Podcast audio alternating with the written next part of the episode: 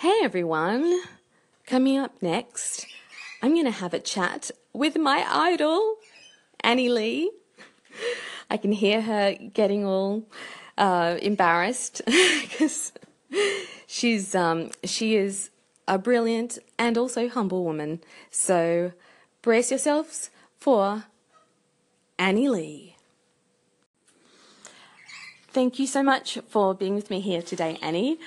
It's really awesome to be able to tap you as a resource and share your knowledge with my listeners because, as you know, this is an audio platform.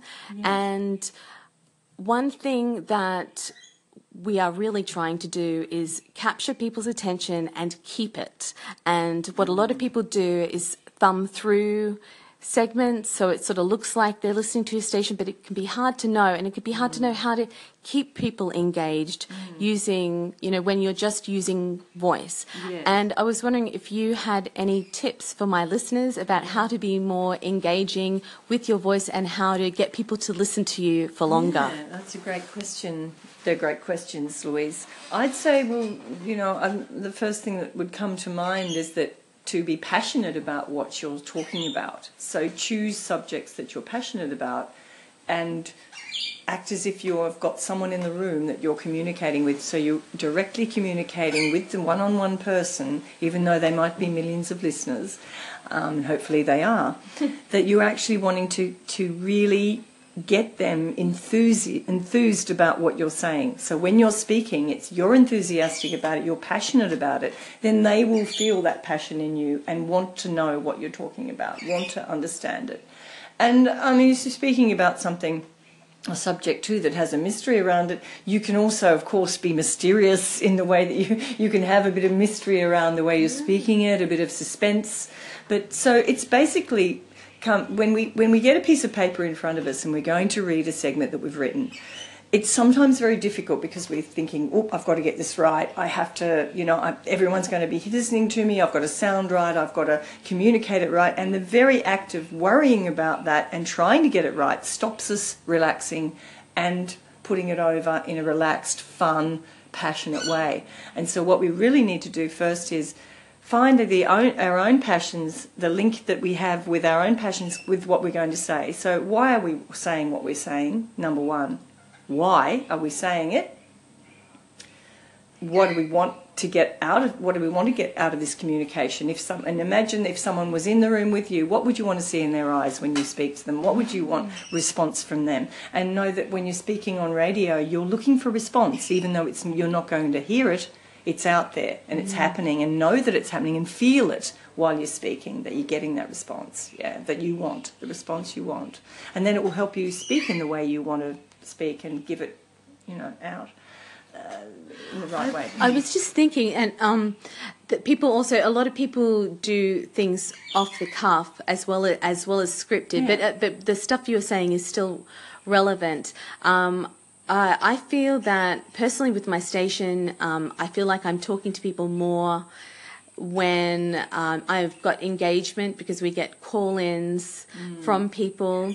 And um, something that you picked up, which was great, is that I didn't say thank you in a really touching call in from somebody. And so maybe um, this could be a nice little, just in terms of like, uh, you know, craft and engaging people and, and getting that audience feedback because the call ins are a great way of connecting with people. Um, do you have any advice about how to, like, how to be a good, I don't know, person for fans? How to be a good artist, you know? Oh, like, I, I have, I do have advice on that, and it, it's uh, you know I found over the years through experience, it gro- your audience grows when you really connect with them and you appreciate them, and so that response you're talking about that you might have you know accidentally forgotten to give, uh, it was very important. It is really important Yes. because you want to nurture your listeners. Yes. You need to nurture that group of listeners and then it will grow. And um, you know, judging from when we're performing uh, after performances, we always meet our fans and we talk to them and we write to them. When they write to us, we write back, we answer them, and. Um, it's the same on radio. You want to, um, you know, acknowledge appreciation you get, any appreciation you get from your audience, or any questions you have. You want to nurture those people and and that uh, help them in any way you can. And if you're perceived as kind, helpful, and responsive, they're going to want to come back to you, you know, especially speaking of a talkback situation, you know. And of course, when we're talking about voice too, and one thing I wanted to say before was it does really connect when you do have passion behind what you're saying and know why you're saying it and what you want, it will connect with the words and your voice will follow. You'll find that it's uh, linked, uh, strong voice, you know. I wanted to go over into some of the voice work that you and I did, Annie. And what really worked for me was that you were less focused on getting the right note and more focused on embodying the story and and also being more embodied like in my body when I sang and I found that to be very significant in changing the quality of my voice. I used to have much more of a head voice, and now I feel I can, you know, do much more deep resonant sounds. So I was wondering if you could share a little bit, some just a few thoughts about, you know, about that work that we did together and your philosophy on all of that. Yeah, well, it, it's it's all about connecting with the story of what you're going to say, and if and when you know what it is you're communicating, then the voice does a lot of the work itself as far as connecting with your intentions, so the sound is is centered. You know, so we all know what sometimes the we've heard radio announcers or performers that aren't centered and are nervous about their performance or are thinking about something else, we can tell in their voice. They sound kind of either fake or just somehow mm, not agitating yeah, and, to listen and to. sometimes the sound is thin. It's because it's not coming, it's not connected to the chest sound.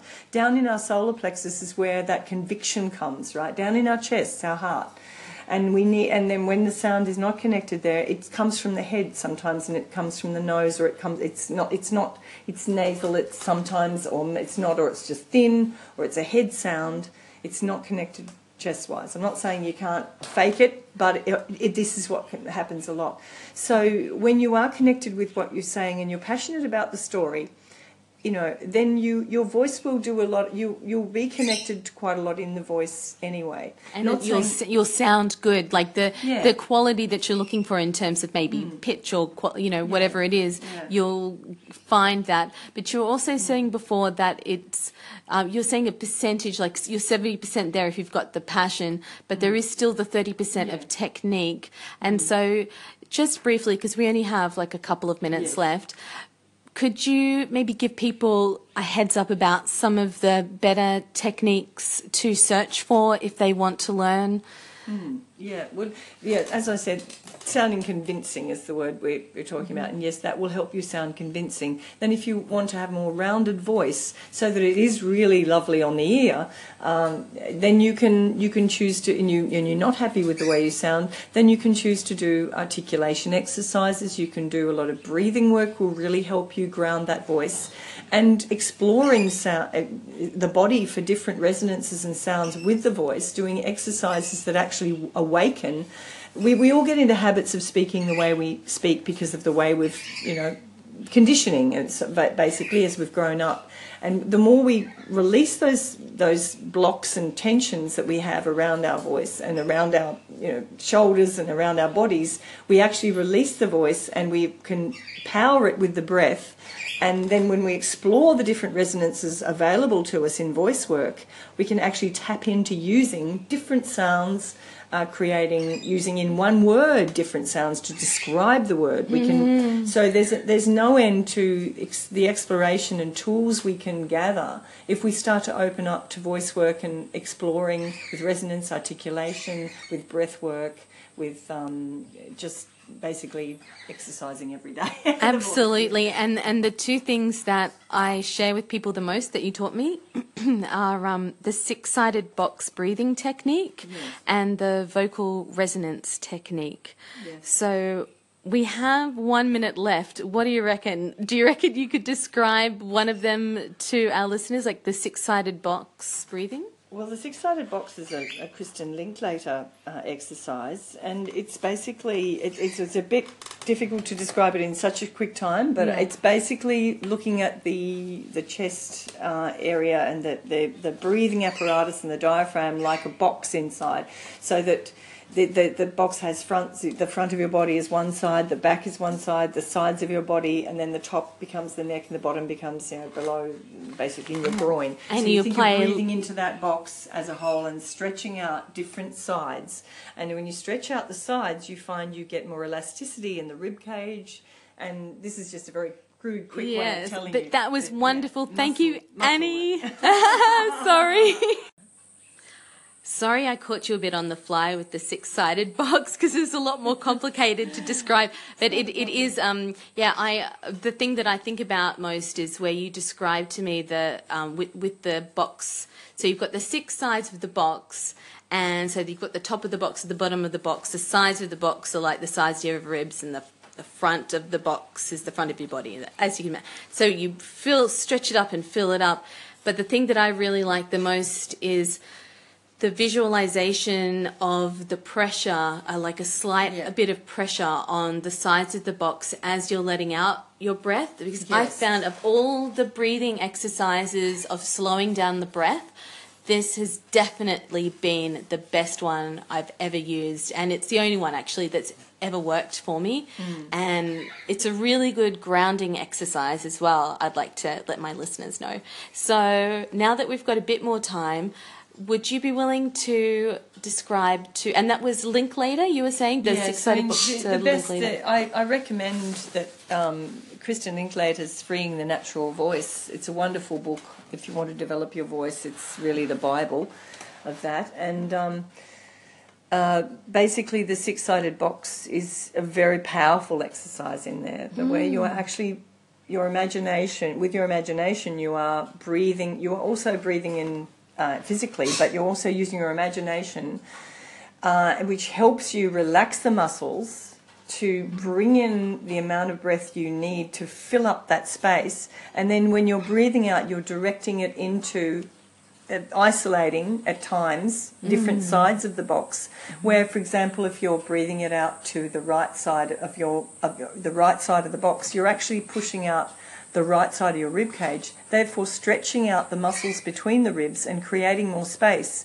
What we want to do when we've got long pa- passages of text is be able to take a breath in quickly, but enough breath to be able to say the next phrase or the next sentence with power, with passion, as long without taking di- another stopping for another breath. You know, the thought should the breath should end where the thought ends, not because we've run out of breath, right? Oh, that's a so great we want point. to, The- to be the- able to The yeah. breath should end where the thought ends, listener listeners. That that is something to turn over in your minds. That's something I'm going to turn over in my mind. Yeah, so so basically, this exercise helps you basically become more elastic in your diaphragm and, and your rib cage, so that therefore you can take in more breath at once when you breathe in, and also helps you relax because when you've got good breathing going on and you've relaxed your muscles and uh, in your rib cage and you've awaken, awakened the muscles around in your chest and your rib cage and your back, you can relax more the top of your shoulders that, that interfere with your voice. And, and, and remember that the throat's job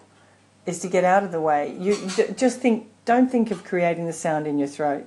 Think of creating the sound with your breath. That's what, it, like a bellows, it goes through your throat and vibrates the vocal cords, and that's how you make the sound. So you just therefore get your mind out of stress around the, the voice at the top and the shoulders up. Relax all that. Just ex- exercise those those chest muscles so they're more elastic, and so we can take in breath in a large way, and we can let it out in a in a slow way, so a controlled way. Um, and this is how you do it. Just basically exercising those muscles by taking in long breaths, thinking of directing them into the box, and then allowing those sides of the box to stretch stretch out on the way out. You know. Something you said before about imagination and um, the vocal resonance work was very much about imagination. You were getting me to visualize it coming out like through my chest or through my my back or through my legs, and so That's a different exercise. Yes, that Yes. is vocal resonance is a different the different exercise, and um, I would really, even though Annie doesn't have enough time to describe it, I just wanted to say that that's very much also about imagination as well, and I found that to be incredibly useful. So I just wanted to say, Annie, thank you so much for everything that you've taught me. Thank you for sharing some of that knowledge with my listeners today. Um, if you want to check out Annie's work, uh, what's do you have a project coming up next? Yeah, well, I've just finished a 36 show tour, so I'm going to have a rest first, and then I'm going to get into writing a, a new show. So yeah, so I've got lots of lots of ideas on the horizon and some more work next year. So yeah. Always a lot of irons in the fire, this lady. But Google um, the Kransky sisters and have yourself a good chuckle because these guys are awesome.